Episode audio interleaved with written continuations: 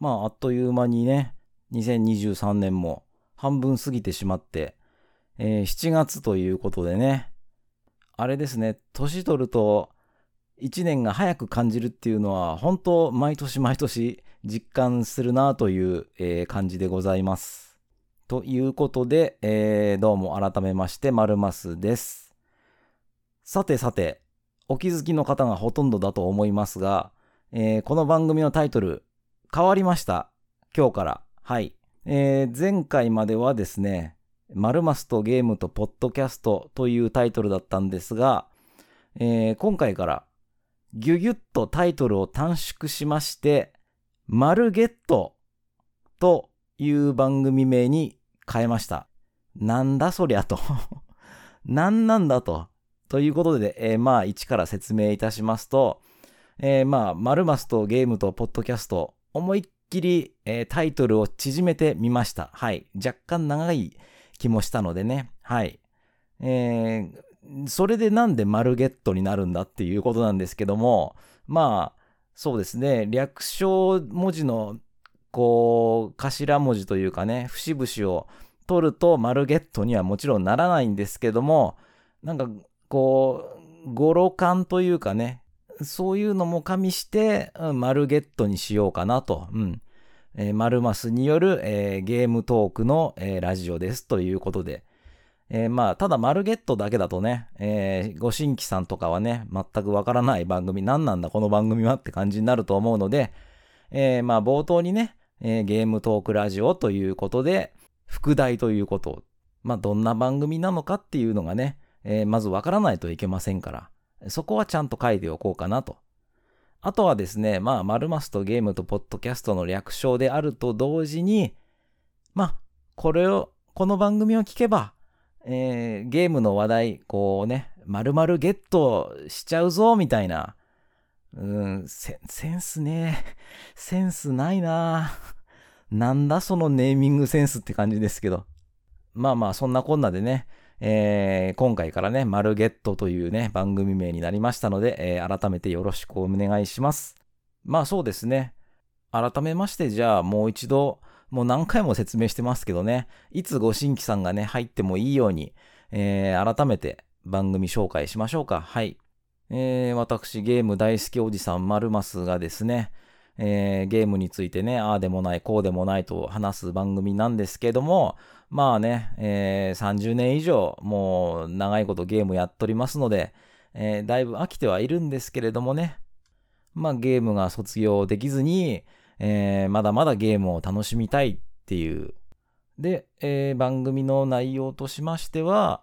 まあ前半はその週にあったゲームのニュースに触れて、あ、えっ、ー、と、ニュースといってもですね、自分が興味ある、えー、ニュースだけ触れようと思います。はい。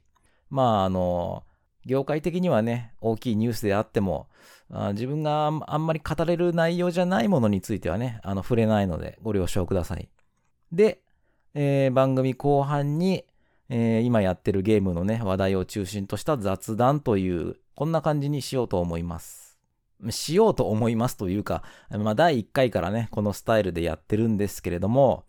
えー、今回ですね、まあ、番組タイトルね、えー、新たにね、刷新ということもあって、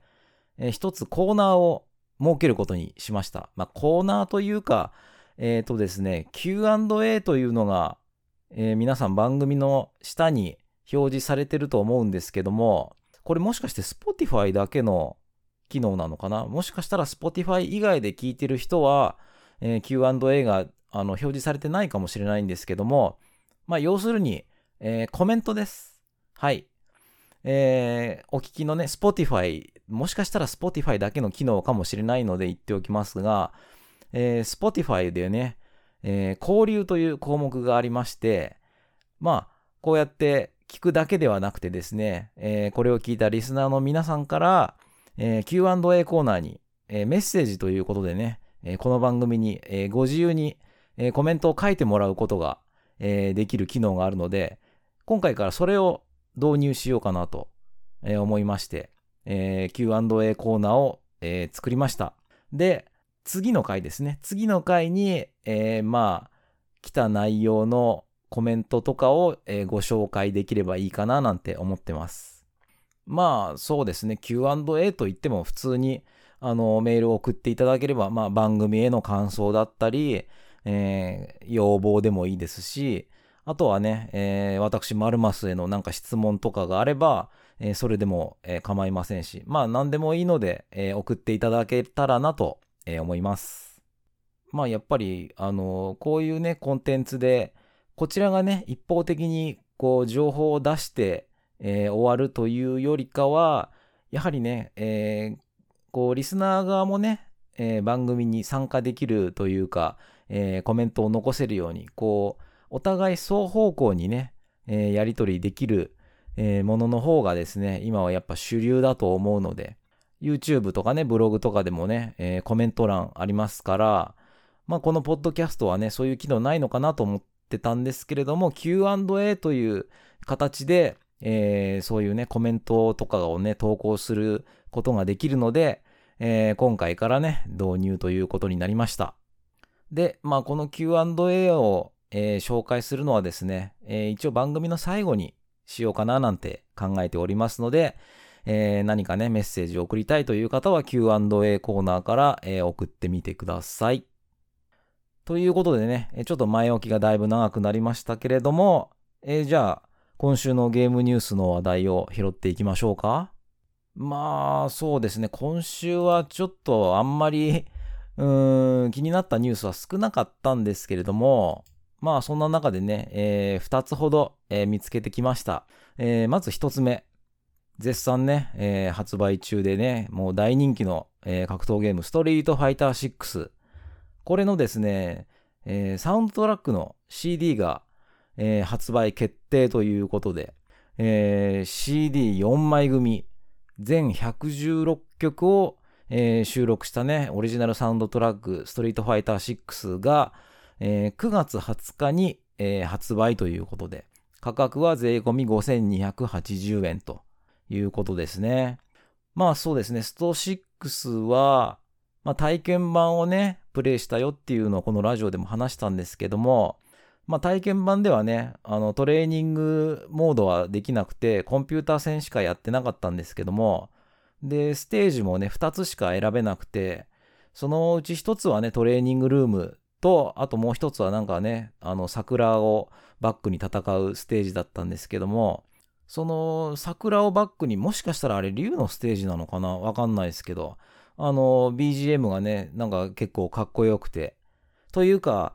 格闘ゲームの BGM ってね、いいの多いですよね。格ゲー、あの、いろいろプレイしたことある人はね、あの、もちろん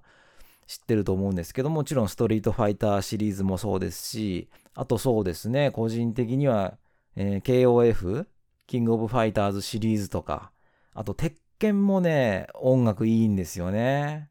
その他にもね、えー餓狼伝説シリーズとか、えーサムライスピリッツシリーズなんかもね、えーいい曲多いですね。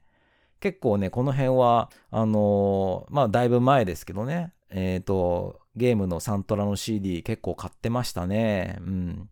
というか、今、CD を買って、CD 買います？皆さん。CD。多分、自宅に CD 再生する機械、PS5 だけかもしんないですね、我が家は。うん。あとパソコンか。パソコンもね、あの、今は、あの、ディスクドライブがもうないやつがね、多いと思うんですけど、まあ、我が家のね、今これ収録してるパソコンなんかは、えーだいぶもう古い7年ぐらい前のパソコンなので、普通にディスクドライブついてるんですけども、もう最近ね、読み込みがちょっと悪くなってきたのでね、もうそろそろパソコンもね、うん、寿命かなっていう感じもするんですが、そうですね、だから、CD プレイヤーがないですからね、うん、CD ラジカセとかも昔持ってましたけども、だから CD を再生できる機会はそうですね、ほんとパソコンと PS5 だけですね。もうやっぱりストリーミングとかダウンロードで音楽を聴くのがもう当たり前になってしまいましたからね。ゲームのサントラとかね、普通にアーティストの CD とかいっぱい持ってましたけど、もう完全に処分しちゃいましたからね。まあね、こんな時代で果たして、えー普通にね、CD がなかなか売れない時代ですから、このスト6のね、えー、サウンドトラックの、えー、CD もね、果たしてどんだけ売れるのかっていう気もしますけどね。えー、そして続いてなんですけれども、えー、PS プラスのゲームカタログがですね、あの、あるじゃないですか。あの、タイトルがね、えー、順次増えていくことは、えー、まあ当然あるんですけども、えー、あまり知られていないのがですね、えー、ゲームカタログのタイトルが、あの、人知れず、あの、サービスというか提供終了になるタイトルも、えー、ね、増えるタイトルもあれば、えー、終わるタイトルもあるということで、ゲームカタログのね、えー、ゲームの中で、あの、サービスの提供を終了するタイトルがね、えー、少し発表されました。はい。で、まあ、あんまりプレイしないゲームとかだったらね、あの、気にしなかったんですけども、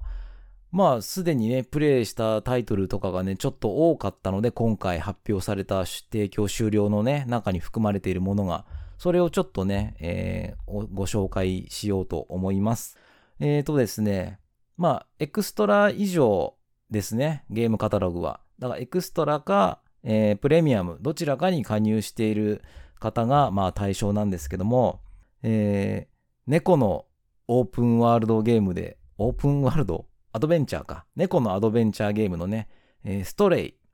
これがですね、えー、提供終了タイトルの一つに入ってました。あ、ちなみにですね、えー、終了予定は7月18日ということで、まあ、あと2週間ぐらいですかね。ストレイはですね、まあ今、ゴースト・オブ・ツシマで遊んでるんですけども、まあ、その前にね、えー、プレイしたタイトルで、このね、ゲームカタログで、えー、プレイしたね、タイトルなんですけども、まあ、自分は7時間ぐらいでね、ちょっと時間かかっちゃったんですけど、7時間ぐらいでクリアできたゲームなので、うん、容量いい方はね、もっともっと、あの、時間かけずにサクッとクリアできると思うので、本当に、あのちょうどね、いい感じの長さで終わるゲームなので、うん、すごくね、あのー、なんだろう、記憶に残るゲームになりましたね。うん、面白かったですし、あのー、いいんじゃないでしょうか。いいんじゃないでしょうかっていう まとめ方がちょっと雑だな。そんなに長いゲームでもないので、ぜひぜひね、プレイしてもらいたいなっていう気はするんですけども、えー、それ以外ですね、えー、こちらはですね、えっ、ー、と、クラシックカタログなので、えっ、と、プレミアムに加入している方のみなんですけれども、えっ、と、ボーダーランズダブルデラックスコレクション。これもですね、提供終了の、えー、ゲームに入ってます。はい。こちらはですね、えー、ボーダーランズ2と、えー、ボーダーランズプリシークエルという2つのタイトルがね、1つになったやつで、他のシリーズやってなくてもね、全然、あの、この作品から入っても、あの、十分大丈夫だと思うくらい、あの、出来がいいゲームなので、ボーダーランズはね、えー、3まで出てますけども、まあ、そうですね、うん、サービス終了間近なので、サービスっていうか提供終了ね、間近なので、えー、駆け込みでね、えー、やりたい方は、えー、急いでやってみてもいいんじゃないでしょうか。それとですね、えー、バイオショック3本一気に提供終了に、えー、なってしまうみたいですね。バイオショック大好きなんですけどね。えっ、ー、と、バイオショックリマスター、でバイオショック2リマスター、そして、えー、バイオショックインフィニット、バイオショックインフィニットコンプリートエディション。この3つですね。まあ、この3つが、えー、全部1つになったバイオショックコレクションっていうのもあるんですよ。そちらがね、えー、もし買うのであればお得なので、はい。もちろんね、あの、このクラシックカタログ、あの、単品作品でプレイしてもいいんですけども、1やると2がやりたくなって、2やると今度インフィニットがやりたくなるっていうことで、自分はですね、バイオショックあのコレクションをね、買って、もう一気にクリアしましたね。もうこの世界観たまらないんですよ、バイオショックは。うん。こちらもあの、ボーダーランズ同様ね、FPS、えー、風味の、風味っていうか FPS 系ですね、の、えー、オープンワールドの RPG になります。あバイオショックはでもオープンワールド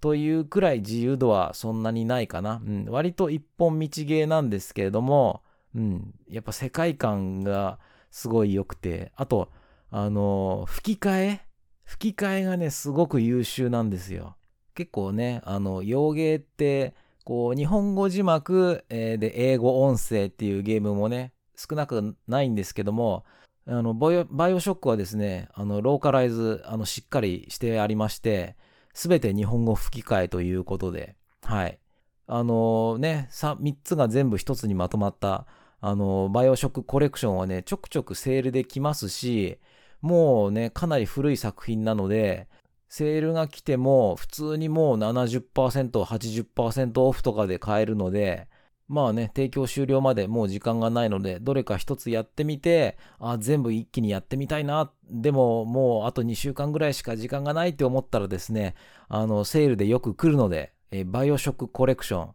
え欲しいものリストに入れておいても損はないと思いますよ。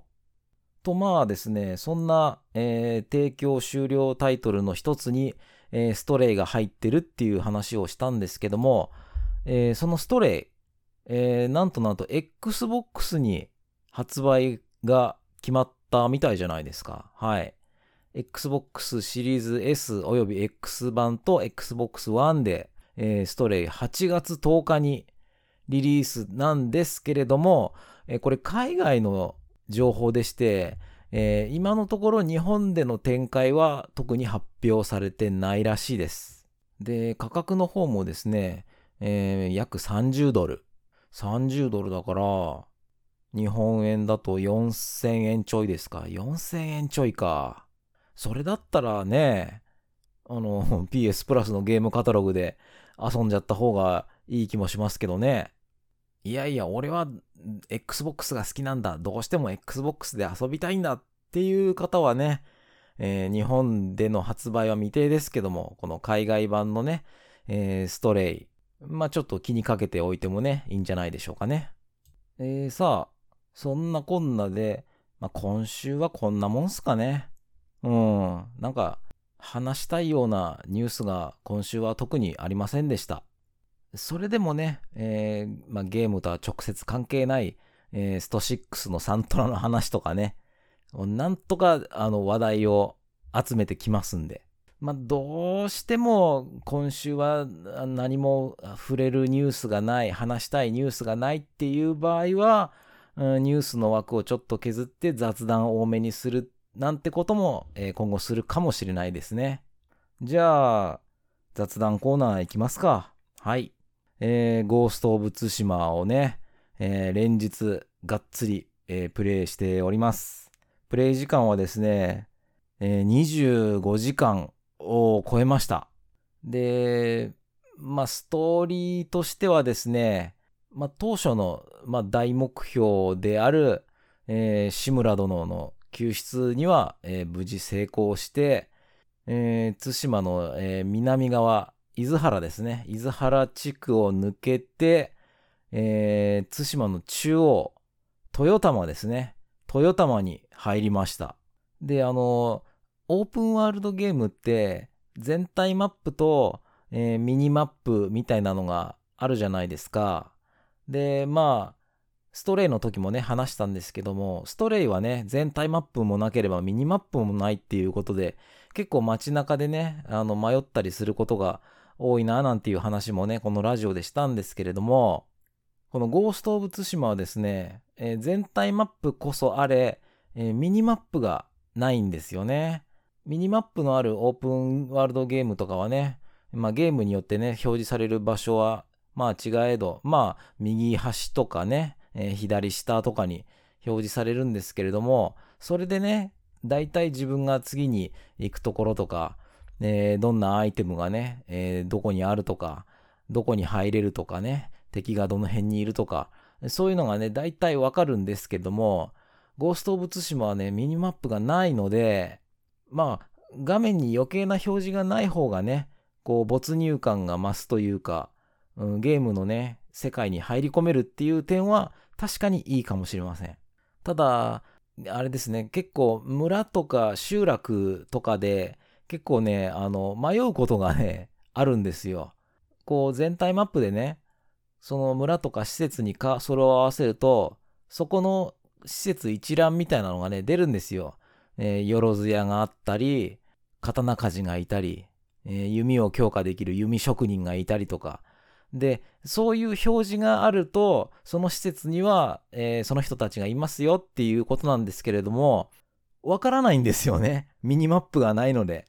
目視で歩き回って、あれ、でもマップ表示では出てるけど、どこにいるんだ？この人たちは。って結構ね、探しちゃうことが多いんですよね。もちろん、あの、近くまで行くと、えー、弓矢だ、あの、弓職人だったら、弓のアイコンが表示されたりとか、刀鍛冶だったら、えー、剣のアイコンが表示されとか、ね、あるんですけれども、それは近くまで行かないとわからないことなので、アイコンすら表示されないと、もうその人を探し回るっていうことがね、結構あって、そういう時はミニマップ欲しいなってちょっと思っちゃうんですけどね。うん。あとはですね、えー、主人公堺のこの戦い方ですね。まあ、やっぱりね、侍ということで、卑怯な手は使わない。正々堂々と武士として正面から敵とやり合うということをやっぱり信条としてるわけですよ。まあそれがですね、もうあまりにも猛虎軍が強すぎて、もうなりふり構っていられないということでね、まあストーリー上、とある人物からね、えー、闇討ち、まあ要するに背後から近づいて、一撃でサクッと仕留めるという暗殺ですね。そのやり方を使うようになって、戦いを、まあ、有利に進めていけるわけですよ。もちろんね、闇討ちをした方が、ね、敵に気づかれることもなく、こちらが攻撃されることもないので、安全にね、敵を倒せるわけですけれども、やっぱ武士の戦い方ではないですよね。武士道に背く卑怯なやり方という、えー、考え方に、ね、なってしまうわけですよ。武士の心を重んじる人たちからすれば。で、やっぱりね、こう、戦い方にやっぱ変化が出てきて、こう、行く先々でね、農民とか百姓をね、族とか猛虎軍に襲われてるのを助けたりするんですけども、やっぱね、怖がってるんですよね。民や百姓たちが。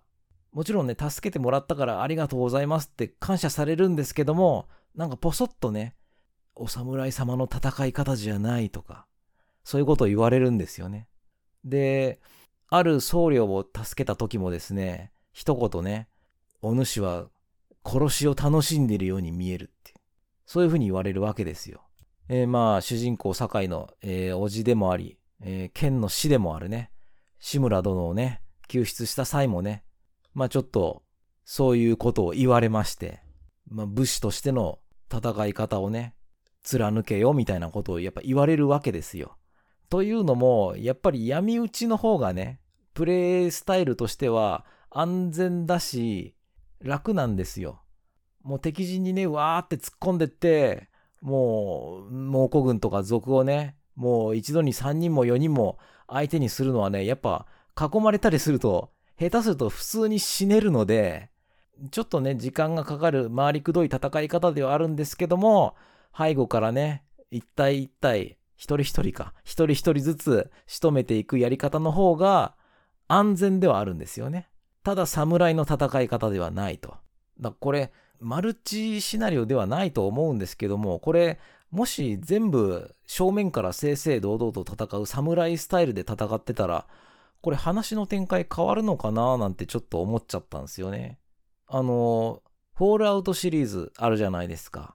どんな生き方をね、しても、あの、自由っていう、ものすごい自由度の高いね、ベセスダの、えー、近未来のね、アクション、アクション ?RPG か。うん。なんですけども、プレイスタイルによってね、やっぱ大きく変わるんですよね。善人プレイもできるし、悪人プレイもできるし、その中立を保ったプレーもできるって。善人プレーをしてれば、街の人たちからね、感謝されて、えー、物資をもらえたりとか、いわゆる、えー、警察みたいなね、組織が、えー、主人公に協力してくれるとか、まあ、逆にね、悪人プレイをしていれば、ならず者たちにね、襲われなくなったりとか、あとはね、えー、悪の組織のね、えー、アジトに潜入しても襲われないとか、そういう正義なら正義の、悪なら悪のメリット、デメリットがあるプレイができるんですけれども、まあでも、ゴースト・オブ・ツシマはそういう要素は多分ないとは思うんですけどね。うん。なんか自分がそういう闇討ちばっかしてるから、いろんな人からそういうね、武士としてどうなのみたいな釘を刺される場面がちょっと増えてきたなっていうのが、ちょっとストーリーを進めてて気になった点ですかね。これ大丈夫かな？ネタバレになってないかな？これからプレイする人になんか向けてちょっとネタバレのような気もするんでしょうけど、大丈夫かな？まあとはいえね、ゲームを進める上ではね、えー、闇討ちの方が、えー、安全ですし、まあね、時間とね、手間はかかりますけども、これからもね、闇討ちプレイ中心でいこうと思いますよ。えー、ということで、まあ今回はこんな感じにしようと思います。はい。でですね、えー、まあお知らせというか、まあ番組冒頭でも言いました通り、えー、今回からね、えー、番組の、えー、質問とか、え感想とかをね、Q&A コーナーということで、え受付しますということをお話ししました。で、えその内容、もし来ればですよ。うん。来れば、え次回、あのこのね、雑談が終わった後のところに、えお便りというか、メールを読むコーナーみたいなのをね、えー、設けようと思います。やっぱりね、あの、ゲームニュースと、えー、自分がやってるゲームの話だけだと、どうしても偏りが出てくるんですよね。ゲームニュースだと、えー、自分が興味あるニュースしか話さないし、今自分がプレイしてるゲームの雑談も、まあやっぱり好きなジャンルとか、やらないジャンルとかって絶対あるので、えー、似たようなゲームの話しかしないなんてこともね、えー、今後出てくると思うので、そこにね、まあ新たな風というか、潤滑剤というか、そういうのをね、えー、取り入れるには、やっぱりこの番組をね、え聞いている人たちが、えどういう思いで、え聞いてるたり、聞いてたりするのかとか、ゲームに対する思いとかね、えそういうのが聞ければ、えー、ここで紹介していけたらななんて、えー、思って Q&A コーナーを、えー、設けました。もちろんね、え何も来なければ、え番組はそのまま終わりますし、え何かね、ラジオで流せる内容に限りますよ。うん。流せないようななんかね、なんか内容のコメントとかだったらね、ちょっと放送できませんけども、まあ、そういうのはね、大丈夫だとは思うので、はい。ということで、えー、新コーナーのね、Q&A コーナーを作りましたという、えー、告知とともに、えー、今回は番組を終わろうと思います。では、マルマスとゲームとポッドキャスト、改め、ゲームトークラジオマルゲット、今後ともよろしくお願いいたします。ということで、マルマスでした。それでは。